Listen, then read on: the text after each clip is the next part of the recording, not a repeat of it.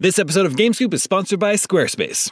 If you're looking for a way to make your business stand out and succeed online, Squarespace is the all in one website platform for you. They take the stress out of creating an awesome website, engaging with your audience, and selling anything from products to content to time so you're able to focus on, you know, everything else. In other words, you'll have more time for gaming.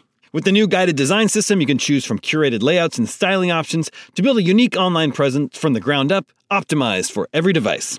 And with Squarespace's integrated, optimized SEO tools, you'll show up more often to more people. Squarespace doesn't just make things easier for you. Checkout for your customers is made seamless with simple but powerful payment tools that allow you to accept credit cards, PayPal, and Apple Pay, and in eligible countries, offer the option to buy now and pay later with Afterpay and ClearPay. So whether you're just starting out or looking to expand your existing brand, be sure to visit squarespace.com for a free trial, and when you're ready to launch, go to squarespace.com slash gamescoop to save 10% off your first purchase of a website or domain. That's squarespace.com slash gamescoop for 10% off. You know, when it comes to wireless carriers, sometimes what you see isn't always what you get, except with Visible. With Visible, what you see is exactly what you get. If you haven't heard of Visible, well, now you have. They're the wireless carrier that's making wireless visible. It's in the name. With Visible, there are no hidden fees, no fine print, no hassle, nothing to hide. It's just $25 a month, all taxes and fees included. And you don't need more than one line of wireless to save. You can save on a line all to yourself with unlimited 5G data powered by Verizon. And again, just $25 a month. The future of wireless is here and it is transparent. If you want more transparency in your wireless plan, you want to be on the Visible plan. Switch to Visible today and save at visible.com. That's visible.com. Monthly rate on the Visible plan. For data management practices and additional terms, visit visible.com. Come, come, come get some. IGN Games Coop. What's up, everybody? Welcome to IGN Game Scoop. I'm your host, Damon Hatfield. Joining me this week is Justin Davis, Sam Claiborne, Nag Pooks. and Ryan McCaffrey. Howdy, howdy. We've got a great show for you this week. We're going to talk about Horizon Zero Dawn. We are going to talk about the new game from the creator of Splunky. I don't know if you guys heard about this. It Hmm. No. Ah. looks very cool. But first, Middle Earth Shadow of War. Mm-hmm. Found out it's going to have microtransactions. Uh-huh. What, is, what do you, I just think they're funny. They're funny. Go ahead. Tell, tell tell the audience what they are. staple of Middle Earth lore. Oh yeah. Uh, the official word uh, the developer is monolith. Is that correct? Yes. Monolith. Uh, they say players can purchase loot chests, war chests, XP boosts, and bundles through the market to strengthen their army. Using you can't you know there's an in-game currency and then re- gold which you buy with real-world money. Players have the option of purchasing gold. And uh, it can be required by, or it can be acquired by spending real money. Also, participating in community challenges and completing specific milestones will earn you gold as well. Uh, there's been a strong reaction from the IGN commenters, but, bef- but first, give me your reaction. How do you feel about a $60 single player game having microtransactions for not just cosmetic items? I think the randomized loot chest is the worst part of this. That is the thing where it's like, if I want whatever it's going to be, maybe it's something cool like Aragorn's, you know, sword or something like that. Yeah. Uh, if that if that's the case, then I only want that. Then do I have to like roll it a bunch? Loot chests, man. You can't you can't escape them anymore. They're everywhere. They're going to be everywhere, especially next year. They're already everywhere. I think i- i- you know. You said sixty dollars single player game with loot chests. The operative word there for me is single player. Actually, it's not Yeah. sixty dollar because you know Overwatch is sixty dollars, but it has loot loot chests. To me, cosmetic items, whatever. You want a blue hat for your character, buy the blue hat for your character. But but cosmetic items, I think, only have value in a multiplayer context in a single player game, it feels way grosser and le- makes a lot less sense than in a game like Overwatch. If you really want a legendary skin or you really want to show off in an MMO, so you buy, you know, the elephant mount or Uh, whatever. hopefully they're like cool things that you would want to play with and like change the game. But then again, then you're just paying for Yeah. things that you know aren't in the game. But I think uh, I'm not saying this is a good thing, but there is a sl- one s- sliver of devil's devil's advocacy here, where we all used to buy Game Shark discs to mess with our games, and we all used to buy Game Genie to uh, you know augment our games. And like a lot of this is just cheating. It's like It's just XP. skipping parts of the game, right? Yeah, it's like getting XP or gold, and it's like basically you're. We did do that to third Hmm. parties at one point. So it's kind of interesting. Like if if like GTA withheld their cheats next time and just Yeah. sold them, it would be awful. But we have done that before. I want to pick up on something Justin said, and that's single player. And for me, I'm a, a big proponent of I love single player games. The older I get, the less time I want to spend playing online with other people. Sure. And you know, multi, uh, s- like quality single player games have been fewer and further between overall this generation.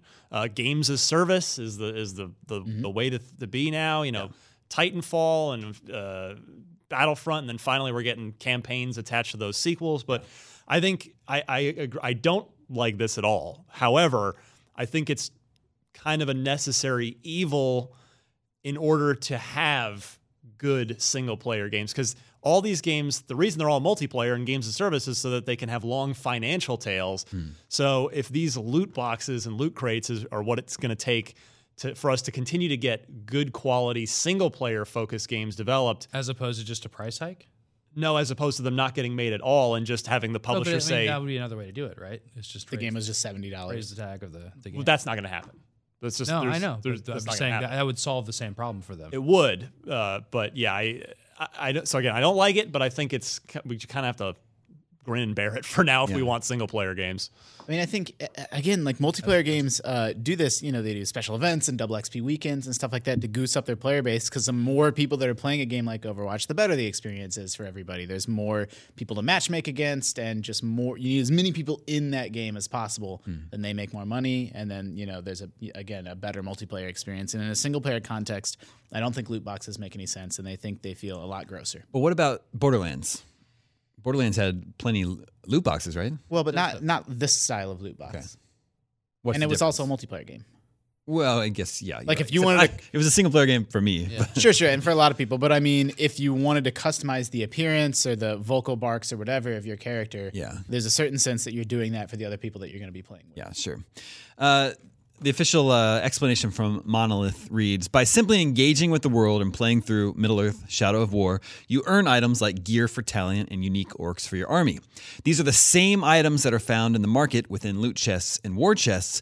Gold merely allows you to get your hands on them immediately, cutting down some of the additional time that would have been spent winning more battles, tracking nemesis, completing quests, and assaulting fortresses. So, like playing the To game. win, Just pay, pay money to not Exactly. give us extra money, and you won't have like, to play the game. I want to play Shadow of War, but I, I don't want to. Uh, I don't want to purchase any of micro, these microtransactions. So I wonder, is it going to feel like it's just been padded that's on like, the to me? designers. Like right? Like, I mean, I, I yeah, I gotta I gotta figure that in a number of these cases, I don't know about Monolith specifically, but I've got to figure in a, lo- a lot of cases these decisions come down from the publisher on high, and they're told, Yeah. okay, developers. Put this mean, in. they're the And ones the paying developers for it, right? Yeah, I would think the developers. A lot of cases, again, I, I'm not. I don't work at these companies, but I gotta figure it doesn't always go over well internally. But that's the re- the business reality. So it's on the designers to implement it in as smooth and fair a way as possible. We also uh, y- piggybacking off something you said earlier about y- the business side of it. Uh, w- it protects against used game sales. Uh, if you buy a game secondhand, uh, the publisher gets zero dollars, and that's different than you know used cars or this and that, where you know that's that's part of the car system. Um, so now, for every copy of the game that's sold used, you know Monolith and WB have an opportunity to at least extract a little bit of revenue out of people because a certain percentage of them will buy loot boxes, um, and you previously couldn't do that in a single player only game. Have you guys seen the? You know how this has been around in Japan for a while, but you can buy like a randomized toy and like you open it up. Yeah, like, blind Cap- boxes. they do. blind boxes, capsule, yeah, machines. they do those. I mean, they're yeah, it's taken over the whole gambling, everything, and the collectible scene and the video game scene is pretty gross. Yeah. So d- I was at Disneyland this year, and uh, they had um, like those like blind boxes from stormtrooper pins, and the people I were I was with really wanted this David Bowie one. It was like s- David Bowie stormtrooper, and like the others were like not nearly as cool as that. Yeah. It was like the you know the Ziggy Stardust lightning bolt. Uh, it was super cool, but like they kept dipping back into this, and I, and like I was eventually. I was like, "How much are those?" And they were like over twenty dollars. It was like, What? like something really expensive. Wow. And you know, and like I think both of them had spent like over a hundred dollars by the end, and they were those type of people that this like hooks. Yeah. Yeah. You know, and there's that random roll like Yeah. there, there's totally an economy and a philosophy around whales and like all this stuff behind that where like people will keep on buying things randomly to get the thing they want. taken over mobile games. It's taken over a lot of stuff. You know, it used to have just a line of like 20 figures. You're into One Piece, here's these 21 piece figures, but now they're all blind boxes. And if you want the character you want, like, good luck. What is so whoever developed that? Such a smart move. on their part. also a dick move. Uh, yeah, the reaction uh, from the IGN readers on our news story was almost entirely negative. Uh, comments saying there's no excuse for this. Microtransactions and full priced retail games are not okay. Uh, one guy said, "Okay, I'm not buying it at launch. I'll wait when it's twenty dollars or less on PSN." uh, small messaging footnote. Remember, like a month ago, when Monolith announced that that was really cool fan service thing where you'd be able to import your nemesis yeah. from Shadow of Mordor. They Maybe should should've have. They should have. reversed. Yeah, they should have announced this mic uh, loot box thing first, and then come with the fan service thing to just smooth it over a little bit. yeah, I will say the excuse for like the blind boxes that Sam and I were talking about is trading. I mean, the, the real reason is making more money, but the, but the outward facing reason is well, you'll collect these figures and you'll trade for the ones you want. But again, I keep coming back to the single player game thing. There's not even any economy to sort of you know un- like okay, I don't want this, but I want this, and to trade with your friends. So I don't know, it's no good. Well, Middle Earth Shadow of War is out October 10th. I'm still, you know, I still want to check out the game, still want to play it. I like the first game a lot, and hopefully the microtransactions don't. There's a lot of depth to it. We just uh, we Yeah. actually just posted a bunch of new video on IGN. Uh, we get the, Yeah. went went down Yeah, and just played days it ago, some right? More. Yeah, and it's there's just it's it's. I don't mean to uh, insult Assassin's Creed, but it sort of f- feels like a sort of more fully fleshed out, deeper Assassin's Creed, excluding Origins because we're just sort of diving into that now. Yeah. But there's just there's a lot going on in in uh, Shadow War. It seems really good. Yeah. it doesn't turn me off to it. I mean, I'm annoyed that like it, it's it even exists and we have to talk about it. But Yeah. I'm I mean, just we'll have not to- going to buy them, and who cares? That's what Damon said before. Like, we'll have to see how grindy it feels. Like, Yeah. if it feels grindy and they're like, hey, you loot boxes, then that's a really, really different game than if you Yeah. just play it and it d- doesn't even, it's not a thing you need to ever pay attention to. Speaking of release dates, we got a release date for Horizon Zero Dawn's first expansion, The Frozen Wilds. It is out November 7th. It's late. Does that release date have any significance to anyone else? Xbox One X. hey, don't buy that console. Keep playing this cool game you already have on your PS4. It will Oh, no. undoubtedly be optimized for PS4 Pro and Yeah. look very gorgeous. Game's already Yeah, stunning on man, I bet PS4 the Pro. If they do tune it up for Pro, Yeah, that is the same release date as uh, Xbox One X and Crackdown 3, of course. it looks like it's in uh, like it looks like Yellowstone or something. There's like these weird chemical pools, What's or supposed to- volcanic pools. Did you Oasis see the hot areas springs and- in the yeah. image? I, maybe I didn't catch it. It's so cool. So it's like an image of this big panoramic view of the mountains, and it's like winter. And I thought the same thing as you. Oh, it's just going to be you're either northern or up in the mountains or something. But then there's these rainbow, the, ra- those rainbow colored pools that I think I think are from Yellowstone. It's really gorgeous. I mean, but it's also no different. You know, when Skyrim was first announced, we're like, so how boring, you know, a big snowy continent, but then there's a swamp and there's other stuff. Like, I, I expect this to be similar to that. To that. I see. Yeah. Uh, yeah. Obviously, Horizon is a PlayStation 4 exclusive. Do you think it's a play by Sony to sort of like gain or pull some attention away from the launch of the Xbox One X?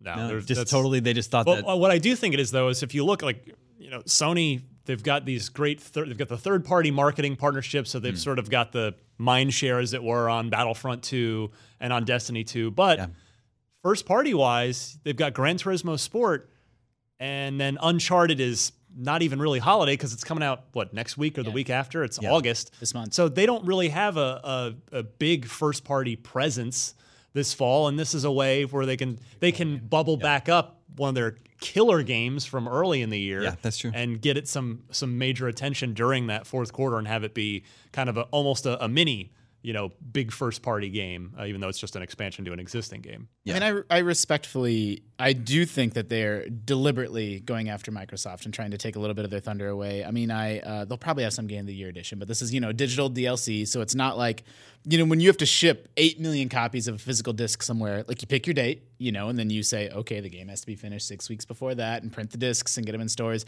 But for this, like they could have come out late October, they could have come Yeah. out later in November, but they picked this date deliberately, I think, so that, you know, on sites like IGN and YouTubers and Twitch streamers, you know, you're going to see the Xbox and you're going to see Horizon side by side. yeah, that's true. Uh, it- it is coming out a little bit later than I expected. Yeah, I think What- it's late. It was late. That game came out in February, very late February, so it'll been like ten months since its uh, release. Yeah, nine months. So Uh, I was expecting, I, I don't know what I was- what I was expecting since they do have Lost Legacy coming out this month, but. Uh, I do want to check it out. I re- actually recently jumped back into Horizon Zero Dawn after five months. Wow. Because I got sidetracked. Did you know any, where any of your stuff was or anything? Well, it's- it, there's definitely like a learning curve to relearn the combat system because the combat system is pretty deep. You've got melee and ranged weapons, multiple bows, different types of ammunition, elemental effects. Then you have these bombs you can use and traps you can set, and then you have your rope launcher, and then the dinosaurs, the robot dinosaurs have different like weaknesses, and then parts you can shoot off. It's like a lot to. I found by the end game, the rope launcher was like a cheat code, basically. rope launcher is pretty. It's pretty great. It's really cool. Uh, but the game is awesome, and I'm I'm really actually glad that I'm getting back into it because it's definitely. Did you get to the like the? Do you know where you got like story spoiler free wise? I have I'm I'm a little bit lost in the story because I always do like side quests. Have you been? first- To, can you go to the whole map? I guess is what I'm asking. I still have Fog of War over part of the map. Okay. I guess I haven't opened up the whole map, but I'm like that's really 20, 20 hours into I think it. the, the final areas of the game are the best part. I like the desert and then the final area. Which Yeah, is- that's, you can play that game. Like I played that game a lot, and I put it back down and picked it back up, and I didn't even make it to the desert. Like it's on my list of games. Like Damon, I Oh, want to go back to it, but I'm a little scared to try to pick it back up. Like I think a lot of people when they saw the screenshots or videos or watched any streams, you probably saw the early game areas, and there's way more variety in that map. it than- gets than I much was more expecting. beautiful in the Yeah. desert and then the final area too. It, it's those are the best areas. Like that's the best part of the game. You have a lot to look forward to. Total side note, random prediction. I could absolutely see Horizon Zero Dawn 2 being Mm. a launch title for PS5, whether e- whether that's like fall 2019 or fall 2020. Yeah. Like the timing pretty much works out. That that would be a, a big heavy hitter they could lead with on Yeah. the new box. Good for Cool. Gorilla, right? I mean, I- Yeah, I, they just- I always they thought did Killzone, Killzone for was so just long. kind of so-so as well. know, I, it's- never really Well, loved any and of them. Kudos to Sony for giving them the creative freedom to to say to Yeah, not let pushing them out pitch Killzone. something new and try something new and not just fold them up or or say okay well that didn't work so you're gonna make this now because we need this Yeah. this box checked in our portfolio. They said hey come bring us a new idea and they did and they were empowered to run with it and they made a great game. yeah, it totally uh, t- it's totally pulled me back in. I'm having a great time playing it. I do wish, however, and do you know what I'm going to say? You could climb everything. no, I was actually about this with Justin. I wish I could glide. Because there's Oh, so many like I, I get up, other I- Zelda thing. I, get high up and I'm up top of a mountain. and I'm like, well, now I have, I have to walk down this mountain. Mm-hmm. Everyone talks about the climbing in Zelda, the gliding. Yeah, the gliding. So I want to just underrated. be able to glide over this it's the beautiful best valley. loot like- to climb up somewhere and be like, "What's that?" Mm-hmm. I'm gonna go check it out now. Yeah, that's actually what I really miss from Zelda. I wish, I wish I could add gliding into. You Horizon. see some little glint in the distance. I'm just gonna go check it hop out. on over there and see, then climb back up somewhere else tall. or just like sometimes uh, there's like a Stalfos, he comes up out of the ground. I'm like, peace out, bro. later, dude. Out of here. That's what I've been playing. Why don't- why don't you guys share with the listeners what you guys have been playing, Ryan? I just reviewed Batman: The Enemy Within. That's right, episode one. episode one. So it's season two of Telltale's Batman game, first episode.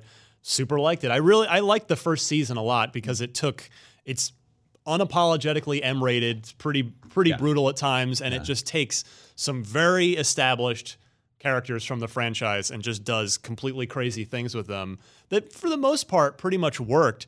And season two kind of picks up with those consequences having been played out and s- and sets a lot Do of people is new it a things. spoiler what the villains are? uh, in season two. Yeah. Well, season so the first episode is about the Riddler. The Riddler, I, yeah, I can totally for sure tell you, no spoilers, that it's the Riddler shows back up, comes back to Gotham, and all they tell you is, well, he's just been gone for a while. Everybody thought he was dead. He comes back, and he is the uh, the focal point. But he's actually the least interesting character in the episode. Not that he's bad, but it's all the peripheral characters that that inform the like way more dramatic, tense decisions. And it's off to a great start. I, I really am s- curious to see, uh, excited to see where this season goes. I never, I didn't get to uh, the first season. It's good. I just, yeah, I, I, I hear it's good. I just, I, I've kind of felt like some telltale fatigue a little bit, but I, uh, I plenty totally of get days. that. Yeah. Uh, I would, but if if s- if you if you're a Batman fan like I am, I I think season one's totally worth it. Cool. I, they also uh, finally announced uh, Wolf Among Us two. Or I know, I can't that's believe a it. season of It's that, so like, great. that now was we one of just my need Tales favorite from the series. Borderlands too. Yeah, it's true. Sam, I know what you've been playing. I don't know if you can share. I can share that, but that's not what I was going to talk about. Yeah, I've been playing the Mega Man Legacy Collection. Two. The Two. second one. Yep, and uh, there's four games in it. Uh, seven for SNES, uh, 8 for PlayStation, which I love. Mm. I didn't think I'd love it, but I love it. It aged really well. It has really bad anime cutscenes that are hilarious. They're so fun. The voice acting is perfect in that game. Dr. Light just flubs lines. And they left it in. he just misses a word or says half a word. At one point, this this robot boss just cuts off Mega Man and goes, Shut up. and Mega Man shuts up. Yeah, he's like, sure. And Mega Man also has the voice of a little girl for some reason. Uh, Yeah, he does. And then every time uh, the, the dog comes out, Rush, there's a person doing dog sounds, and he goes, "Arr, arr, arr, arr." and he'll like fly. And they show this one animation with just like barely anything happening. We went, "Arr, arr, arr," and it's like too long. It's so good. It's wonderful. But then the actual game is like Capcom, Marvel versus Capcom era, like 32 bit, just like, oh my gosh, it's incredible. Yeah, it's like sprite work, which I don't remember it looking that like pixelated, but it you looks can really hold cool. Mm. down the button and fire constantly instead of that awful charge shot. I'm very anti charge shot. And of course, Mega Man 9 and 10 are immaculate and great. They're super good. They're Really not as hard. good as two or three. So like that means like the whole collection is not as good as the first collection yeah, yeah. plays. And then I've also been playing uh, the 1977 hit Shark. You and I Oh yeah, played we that. played some Shark at California Extreme. Have you guys even seen this cabinet? I've never seen it before. So It's called Shark. Very primitive. It's seventy-seven. You said. yeah, it's like big cabinet. It's four players.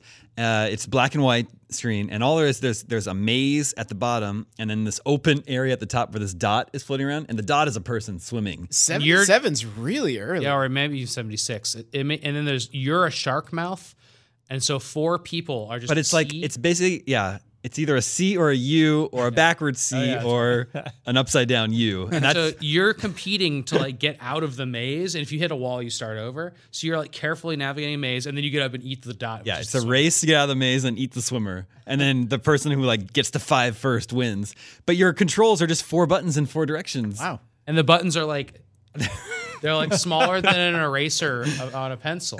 They're, they're the buttons have never been used anywhere else. I don't know pretty why cool. they chose it. Just these tiny little buttons. Old the games Nintendo like that- Switch D-pad. yeah, they just had no, co- no concept. Like, obviously Just that's- like the Switch D It's clunky and primitive, but like playable, right? Like It was so have fun. Yeah, we had But fun. like, th- like why?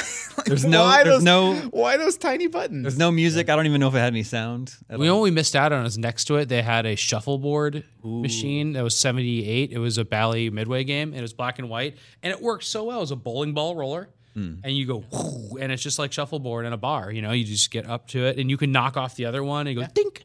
That worked really well. And then I've also been playing a lot of 1978's uh, Atari Fire Truck. Yeah, which we also played. That's a cooperative game. Yeah. So There's one two- person drives in front, and one person drives in back. The fire truck is long, and there's two parts of it, and so the person in front is is steering, and then the one in the back has to like keep the back end of the fire truck from like running into buildings It's and just cars. black and, stuff. white, top down. It's great. Simple as possible. It was really fun. And then you have a horn button, and the horn button does nothing except for make a loud horn sound. And I don't know if it was that game, but one of the uh, monitors we, we saw actually there was a real spider That was inside inside the monitor. Yeah, it was like in someone's Just garage hanging out till this behind show. the glass, This there's is just a big real arcade spider. show. So they brought it out. It was like, damn, there's a spider, and it was just like hanging there like a mummified spider corpse in the screen. I played that game later with a friend of the show, Jared Petty, Hmm. and he's. I don't think he likes spiders. I don't know if he's afraid of them. I'm not going to say that, but he's he's you know, he doesn't like them at all. Oh no, thank you. And I showed him I showed him the spider, and he he was not pleased. anyway, uh, yeah, that's at California Extreme, which is the yearly uh, like arcade. Yeah, 600 machines. It's really fun. I don't know, it's the largest collection of arca- arcade machines on the West Coast or something. yeah, ever for that day, I'm sure. Right? We played bad dudes for a couple minutes. It was boring. That is pretty good. I'm bad. uh, Justin, what you been playing? Uh, you skipped yourself. I guess you already. Well, I was at Horizon. Uh, I am still playing Eternal Card Game. There you go. I play it every night. It's sor- it's actually kind of a problem in the sense that it. I mean, it's sucked up all the time. For My daughters like, are crying. I mean, all the game time, not all the time period. Like I have Tacoma that I've been waiting to get into, and I have Pyre that I absolutely adore, but I haven't finished yet because uh, Eternal, man, that game is really, really good. As I've said before, it's half Magic the Gathering, half Hearthstone, sort of the best parts of both. Um, uh, and I played a lot of it on PC, but now that it's on my iPad, that's like the perfect way to sort of lean back and play that game. Um, No, I, I like that game a lot. It's just tough for me. Uh, card games I'm currently playing: Hearthstone, Eternal, uh, Elder Scrolls Legends, the Plants vs Zombies Heroes, Shadowverse, Calculords. What else? Uh, well, I guess that's enough for now. so it's like That's a hard, lot like of card games. You don't need it anymore. it's hard to find time. Did you guys try the VR game that I have hooked up by my desk that Dan was making a lot of people play last week? oh, was Oh, that Lone Super Echo? Hot? yeah, Lone Echo. Lone Echo. Lost Did Echo? you try Lone that? Echo. Not uh, well. Yes, I've played it. I played it at some event. Oh, Previously. cool. And you It was watched good. a tiny bit of like the tutorial scene, I think, when Yeah. I was playing it. But like you are like freely floating in a spaceship. Yeah. And that works really well in VR because you have jets like Tony Stark style. Yeah. And then you can also, um, yeah, yeah, basically, uh, you, you use the controllers and you, You grab stuff for momentum. Yeah. Yeah, and you pull yourself around. And I'm it so feels excited to play it. Perfect. Like It's every just right for VR. I feel like almost every VR game is like, this is really cool, but there's always like an asterisk. Mm-hmm. And this is like one of the first VR games that, like, no, like, no qualification or like excuses needed. Like, it's just super dope and awesome. Yeah. Like, I really want to dive into it. and you're around this uh you know AI character, a, a woman who's like you're a robot and helping her, and you go through all this stuff. And it has an- another one of those things where it's like a big 3D display that you pull out of like the ship, and then you can like zoom in and like you know just like that interface is like so futuristic and cool. And uh, Dan was like, if you stare at her too long, she gets mad at you. I'm like, all right, Dan, how did you even find this out? Yeah, why are you staring at her? uh, I have been playing one other thing a little bit over the weekend, which you guys th- will never guess. Bad dudes. No. oh wait, wait, is Uh, Wait, it? he's been playing a lot of GBA Yeah. Uh-huh. Game Boy. games.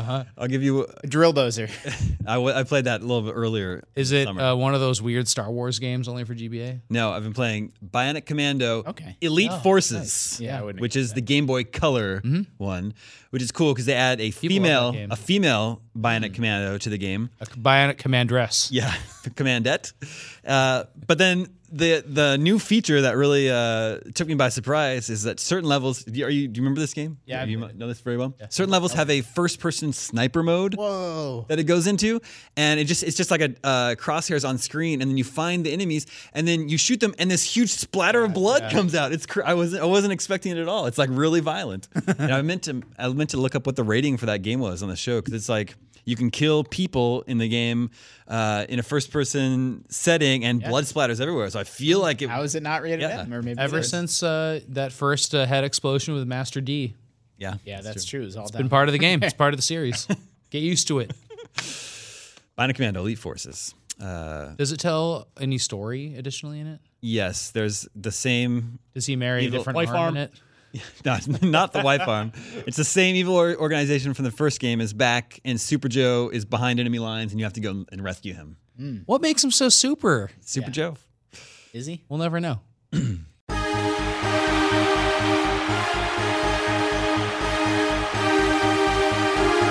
All right, moving on. Uh, s- the developer of Splunky, Moss Mouth, which is uh, so Derek, Yu, Derek Yu. Derek Yu created Splunky, and then he created this. His developer name is Moss Mouth.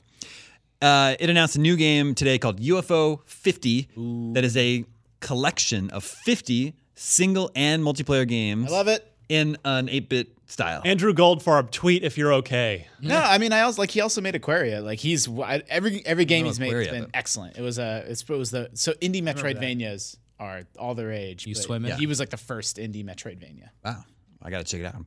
Uh, Uh, Pre Spelunky.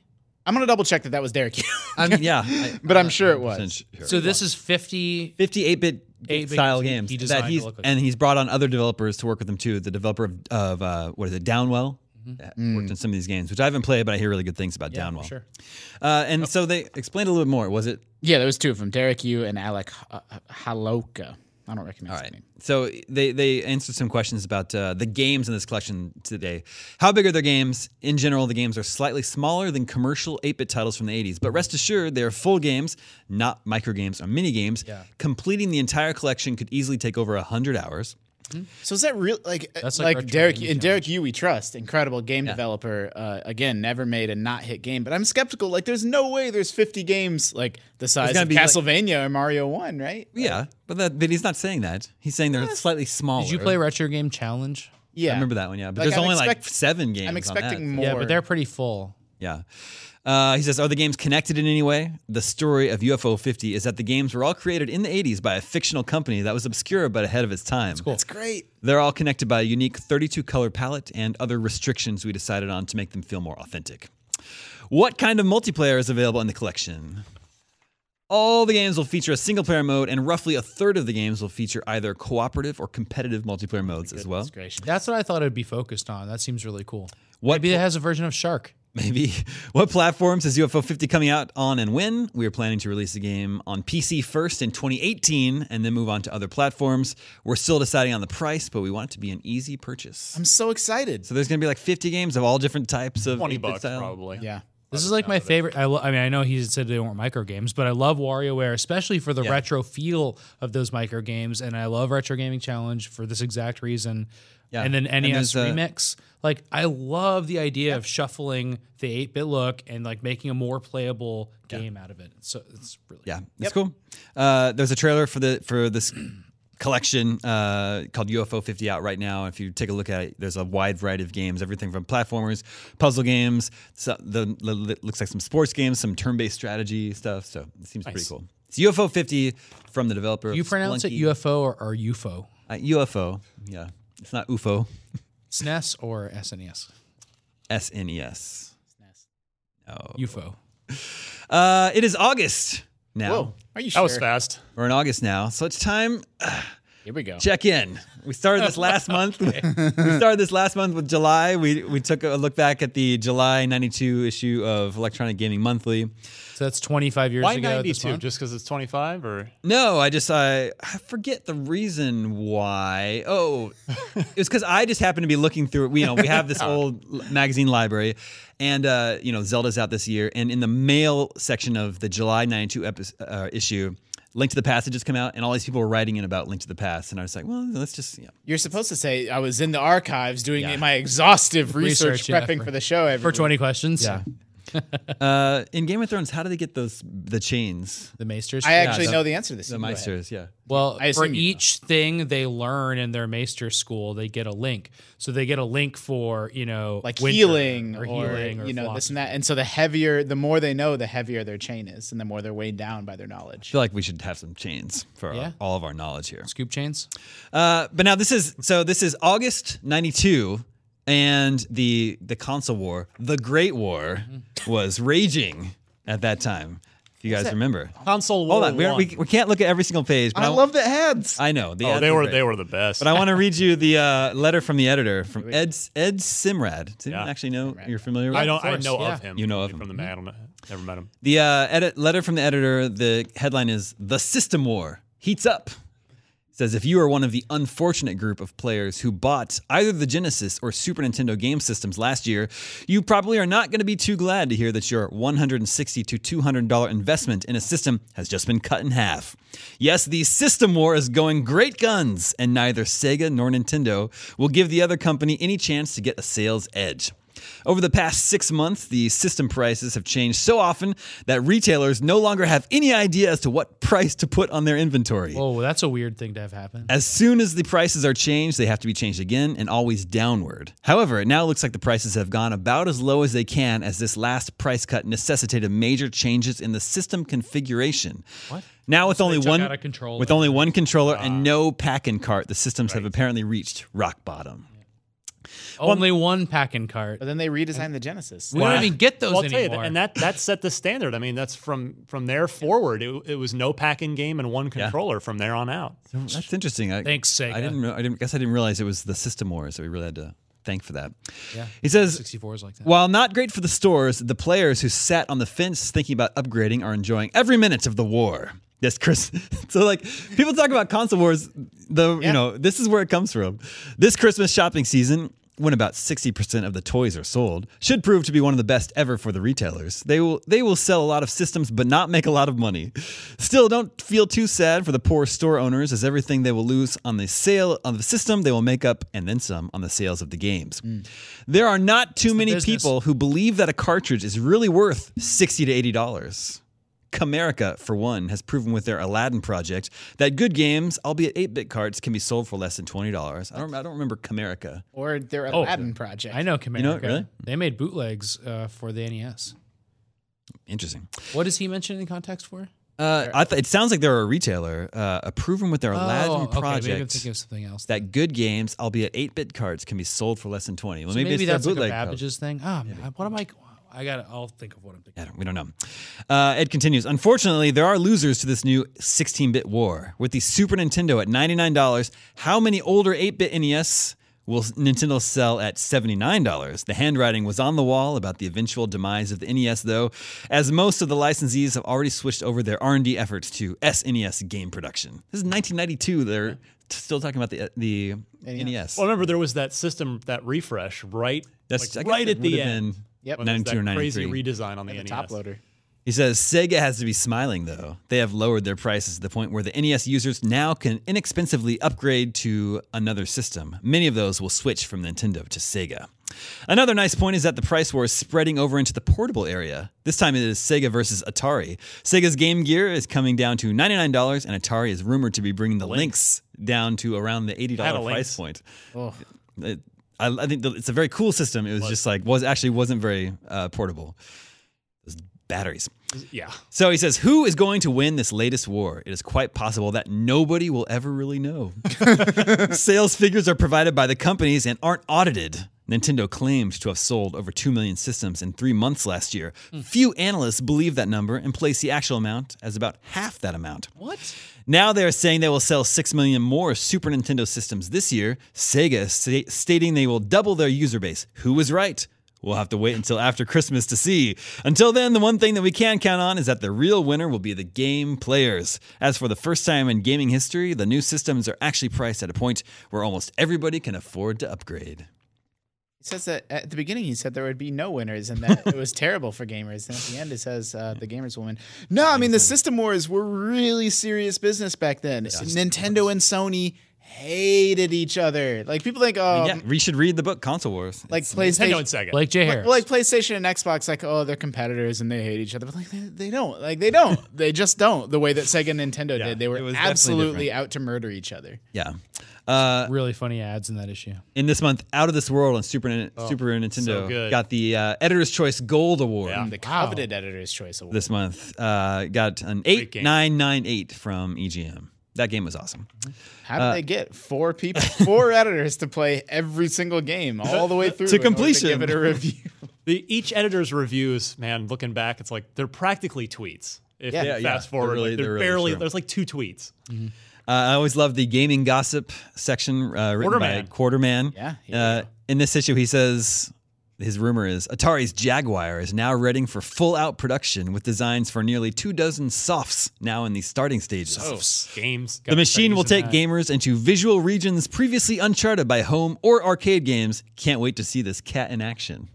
Hey, hold up, hold up that Adventure Island ad for the listeners. This is the There's just a naked Oh, guy Adventure hanging from a Island. bird. That was, that was, I remember the soundtrack to that game was phenomenal. Is that for Adventure Island? Uh, That's too? for uh, Super Adventure Super Island. Adventure Super Island Adventure on the uh, Super Nintendo.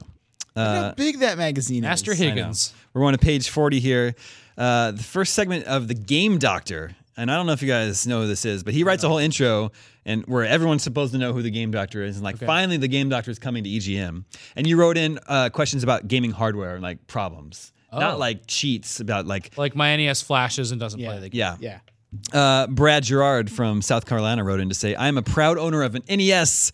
I only have one major problem. I was playing a game and there were a lot of enemies on the screen. The action on the screen then started to slow down. Oh, Cool. What's wrong with Can you my tell me what console? caused this and why this happened? And the game doctor just gives an explanation. The more on screen objects, the more memory is required to move them around. Most video game systems use what are called sprites as the See, character. what you have to do is you, you just have to keep it a little bit cooler. So I am a fan at Yeah. your E NES. Yeah, yeah, that's true. you'll see less slowdown. And then and Ice water is good for it. in the preview section, there's a preview of Ninja Gaiden 4 for Genesis, and that game never came never out. happened, yeah. there's no Ninja Gaiden 4. Does it look good? It looks like an NES game. Uh, you know, just it, yeah, it just looks like the 16-bit version of the NES games. But You I don't know whatever if happened. You to that game. screenshots. They would take a Polaroid photo and just cut it out and then just put it in. Oh, Yeah, that's what the screenshots are all really poor quality. Yeah, they're very kind of bluish, like like they were taking on the screen. Hudson Hawk and Hook in the same issue? in a special advertising segment. Uh, Really? And then on page 94 is a Super Star Wars preview. And I wanted to read some of the copy on of this. Uh, it says 15 years ago, yes, 15, we watched The Adventures of Luke Skywalker, who, after receiving a distress call from a beautiful princess, was catapulted into an adventure of almost mythic proportions. 15 years ago. After more than a decade, we are still enthralled with the Star Wars saga. That's 1992. LucasArts Super Star Wars mirrors the fascination that is still present whenever we see the movies. This is a game underlined that plays like a movie underlined. So that game was only 15 years after Star Wars, and now we're 25 years away from that game. Yeah. Super Star Wars makes abundant use of the SNES's Mode 7 capabilities with plenty of scaling and rotation, the effects of which will definitely make you dizzy. That doesn't I sound think good. there's a picture of a Star Wars Death Star trench run in this that like that game did not look like. Yeah, no. the it's like gameplay polygonal and the everything. gameplay is flawless. wow. what an accomplishment. We don't do previews like this anymore. This is I a was just saying, preview. Can I start using that? No. no. Gameplay. Luke encounters many strange creatures in his quest to rid the galaxy of the evil empire. In addition, there are bosses at the end of each level that are guaranteed to reduce your life expectancy. Look for Super Star Wars by LucasArts Games. Fight hard and may the force be with you. This is their preview. Yeah, also the Did cart the cart LucasArts was 8 megs. Write that? I mean, it sounds like it sounds like the megs. back of the box. Yeah, LucasArts Wait, VR. what, what, what's in the fact file? Uh, the, at this at the time of this write-in, the game was 50% complete. Sure. I the card totally- size is eight megs, and uh, the number of levels not available. Yeah. I'd totally forgotten that previews used to say, like, this game's 85% complete or this game's only 20% complete. Japanese magazines still do it. Famitsu still does this in their previews. So bizarre. It's great. All right, stay tuned for September when we will once again check in with what was going on in System EGM wars continue. back then. Let's check in with the listeners. Hey, listeners. Listeners, remember you can always reach us at the email address gamescoop at ign.com, just like David from Austin, Texas did. He says, The first time I ever listened to Panic at the Disco Okay. was also the first time that I played my favorite game ever, Star Wars Knights of the Old Republic. Now, when, whenever I listen to Panic's first album, I can't help but think of Knights of the Old Republic. The reaction is strong to the point that when I hear certain songs from that album, I will see specific planets from the game in my head. I also have the same reaction with the first Darksiders game and Ed Sheeran. so my question is do you guys have any albums songs or musical artists that remind you of certain games and he's not talking about the game soundtrack just like s- stuff you were listening to while you played the games So I, many. I have a same thing that happened to me. So uh, I used to run around in Quake 1 with, instead of one wow Yeah, with um, uh, what was it? Who's what album was that? Oh, it was the Metallica Load, the Load album. Yeah. I just that was like the same time, and just would so run around just Goes together. bragging the uh, Yeah. the. What were, whatever they were called in Quake One, I don't even know if they, they had a like it was a race of aliens or monsters. Yeah, to uh to Metallica. Metallica's load I remember the Sonic the Hedgehog era being, you know, the exact era that uh, Pearl Jam and Nirvana and Yeah. Smashing Pumpkins and everything came on the radio. So like, 90, you know, 92, I don't listen to 93. that stuff, but uh, I did in high school and middle school is when I really remember it from. And those, just I remember Sonic the Hedgehog and those bands. Like Yeah. that's just well completely one of for them. me it's sega genesis high school and grunge albums I, w- I definitely went through like an angsty phase where i'd sit in my room with the lights off and i'd play Hmm. Totally. shining force and shining force 2 and listen to uh, you know, stuff i really remember uh, holes live through this Yep. Oh, i remember listening to that album a lot and then Yeah.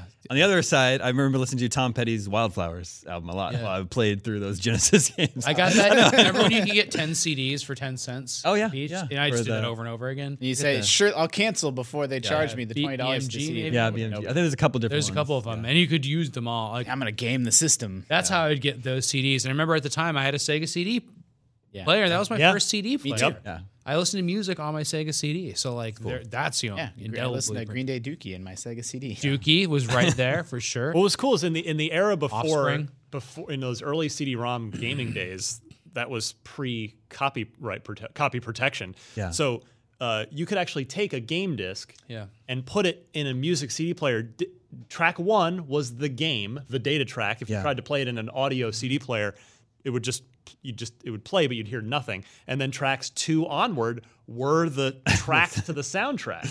And I still keep. a handful. I have a, some old school PC games that I still enjoy the soundtracks to. There's uh, uh, there's this post apocalyptic taxi combat game called uh, Quar- uh, Road Warrior, which was or no Quarantine, which had a sequel Road Warrior later. but uh, Quarantine.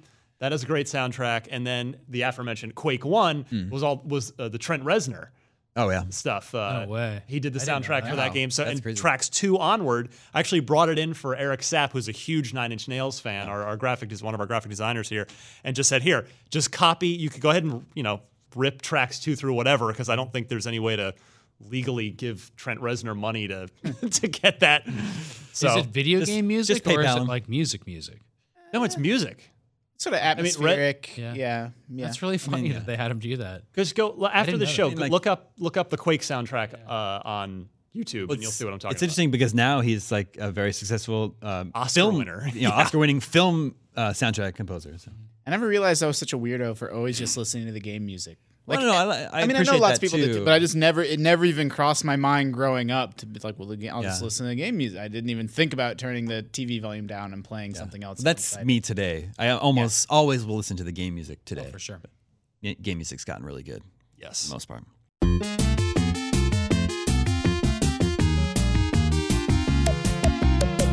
Uh, and that brings us to Video Game 20 Questions. Our suggestion this week comes from Colby Snyder. Let the questioning begin. Where's Colby from? He does not say. Oh, see, if, because if he was from the Midwest, that would inform. Yeah. All right. I think I know the game. Uh, do, you, do you, uh, does your character speak? I wow. I don't think so. Do you mean just on screen text speak or like words come out of the- your television? I hadn't thought about it that far. Like, because it is. yeah. If you, Yeah, I you, mean, you can Dave- clarify. You can clarify. I don't have, I think they're both, I think either one, either of I don't think either one happens. Okay. Okay. I don't think so. Is this a pre 1990 game? No. Pre 2000. No. All right. So we're past 2000 then. new-ish game. I mean, not new-ish. Where it's character 17 doesn't years, talk. but- I mean, I, I think okay, pre 2010. Yes. Okay. We Got our decade. Console exclusive? Is it a console exclusive? Yes. It's not a Mac game. Okay. So we're looking at. I wasn't here for that, but Oh, I we're heard looking at uh, Xbox, PlayStation 2, GameCube is pretty much. Well, we can confirm that. Well, I'm just, you know, we don't necessarily have to go there quite yet. But that's where we, I'm, I'm turning this way again. I'm making the same mistake. So Yeah. I Is this a gotta stay- GameCube generation game? Um. That's that's a- original Xbox, PS2. Uh. I don't think. I no. I don't So is think it- so. Is this a handheld game? yes. Okay. Do that. Okay, so what? It's I mean, it's So almost certainly Game Boy Advance. Or DS? or DS. Uh, Or okay, Engage. okay, yeah. I mean, is this a GBA game? No. The DS game? Yes. I was so worried that it was gonna be. Uh, is this game about self betterment? no. I like where you were going though. There's a lot of them. Yeah. Cooking Mama, Brain Age. Yeah. I mean, okay, i- is this game made by Nintendo? Yes. That's that's a big help. That's ten. All First right, party so Ninten- first party Ninten- DS. Nintendogs. Yep. Or Could be. WarioWare. Nintendo Dogs is a good one. But is that about self betterment? No. Through through training a pet. yeah. wonder how my Nintendog's doing now. If I were to turn on that game, would my dogs just be happy to see me? It's a corpse. Yeah, they, it's bones. my Animal Crossing villagers are furious. It's just like a grown up dog and you're not interested anymore. I'm like, I don't care about you. Are there dogs in it? Uh. No. Could still be Nintendo Dogs, right? Because there's puppies in it. Are puppies dogs? Uh, it could be Animal Crossing. Because it would, uh, it's because there's some hesitation of whether your character speaks, and I don't know off the top. I don't think you speak. You're a mutant Animal Crossing, right? Are there sequels? No. Oh, So WarioWare and Animal Crossing are out. WarioWare got sequels, lots of sequels. Yeah, there's no. oh, they're out. They're out. out. Um, what didn't get sequels? First party DS game that didn't get sequels. Uh, Six- Advance Wars. Did, was there a se- was there a sequel to Yeah, Advance there Wars? was. There was. Okay. Well, but it depends on how Damon. That was the final one, the the, the DS one. What about Yoshi Touch and Go? She's touch and go is really good. I or, really like uh, that game. Oh. Mario 64 DS. I mean, those don't ac technically have sequels. Does this take place in the Mario, Mario universe? talks though. Good question. Does it take place in the Mario universe? Yeah. Yes. All right then. Could be one of those two. Well, so I don't know, like. That's a good question because it knocks out Advance Wars and all So- that weird stuff. But like now, does that include Mario Sports? Am I- Well, that's what I was just thinking. Like, was there a Mario golf game, Mario tennis game for DS? there was golf, but there was a sequel on the 3DS. There may not have been golf. Is this Star Yoshi? No. Mario Universe game. Is this a remake? No. That's 15. Yeah, slow up, slow your roll. No, no. But we need those are the games that we we are asking about.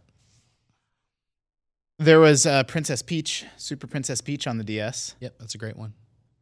Not very good. Mario Universe. You know how? So it's the it's like, hey, finally, you Pr- Peach is on her own adventure, Yeah. and then the game is uh, yeah, motion based. her for emotion powers. Like when she's crying, this happens, and when she's angry, this happens. It's not great. Um, it, uh, yeah, it's probably that, or or uh, there's also Mario and Luigi Superstar Saga got- games, but those got sequels. Those got sequels. So is there anything else? I think there's a really good chance it's Super Princess Peach. Do it. Is this a is this a platformer? Yes. You play as Princess Peach? Yes. Super Princess Peach. I don't know if she speaks though in the game. I don't think she does. I mean, she m- no cries a lot. She Yeah. may speak in the way that like Mario speaks a little. Just like Or wahoo, Princess ooh. Peach. Yeah, some stuff like that. Yeah, I didn't think she was there's real. Uh, yeah, that was 2006 when that game to D- came game came to DS, and I didn't play that one, even though it got pretty good reviews, like sevens. Uh, it's just Give it a it's three out of five. Is that supposed post to be- Xbox 360? yeah, 'cause oh, 360 is 06? 2005. Cool. Yeah. Wow. Yeah. but this game's supposed to be really easy. Yeah, I remember. I for some reason I have a vivid memory of that game. I was running a, a handheld games website at the time, um, and so you know I ran the site, reviewed the game, and it was totally like first party Nintendo platformer, and like it's just bland. It's just boring. Yeah. Like, it's just not very interesting, and It's like and, Pikmin. and pretty sexist. Well, hey, Hey, hey Pikmin. Pikmin. Hey, Pikmin. Sorry. Yes. Uh, and then one detail that I th- thought might be challenging is that the, the developer was Toze, T O S Mm. E, but they're like a ghost developer that ni- they never even put their name on their stuff. Yeah, and that they, is weird. And Nintendo has hired them mm, on, to work on many, many games of the years. And Shigeru Miyamoto, uh, he's still like the producer on the game, but they hire this like ghost developer to sort of like farm out the heavy lifting yeah, of the development. basically do. Yeah. and then Nintendo publishes it. That was a good good game to do. so many Brings good back good DS memories. franchises that are just uh, orphaned on the DS. I would love to have like, like a really cool Super Princess Peach game. Like that would be great. Yeah. we the Switch Or a Switch, sequel to Switch is Rugrats. touchscreen, right? Yeah, I don't know why. I just guess I haven't. I don't know why I play my Switch every day, but no, I don't ever use. It's the not touch stylus features. based anymore. It's nice. Like just Yeah. Yeah, but I just it normal makes me touch. wonder if we could see like Elite Beat Agents or y- you know some of that stuff that kind of was gone for a while come back. Yeah, yeah, exactly. Uh, thank you for the suggestion, Colby Snyder. That was good. You guys got there. Well played, everybody. it took place in the Mario universe. Yeah.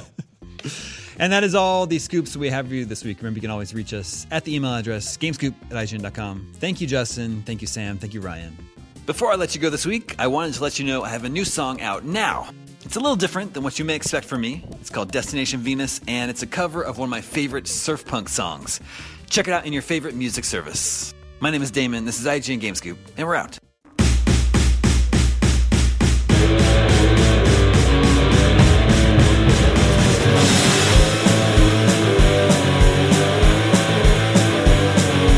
Destination Venus, more than darkness lies between us. Twenty million miles of bleakness, human weakness.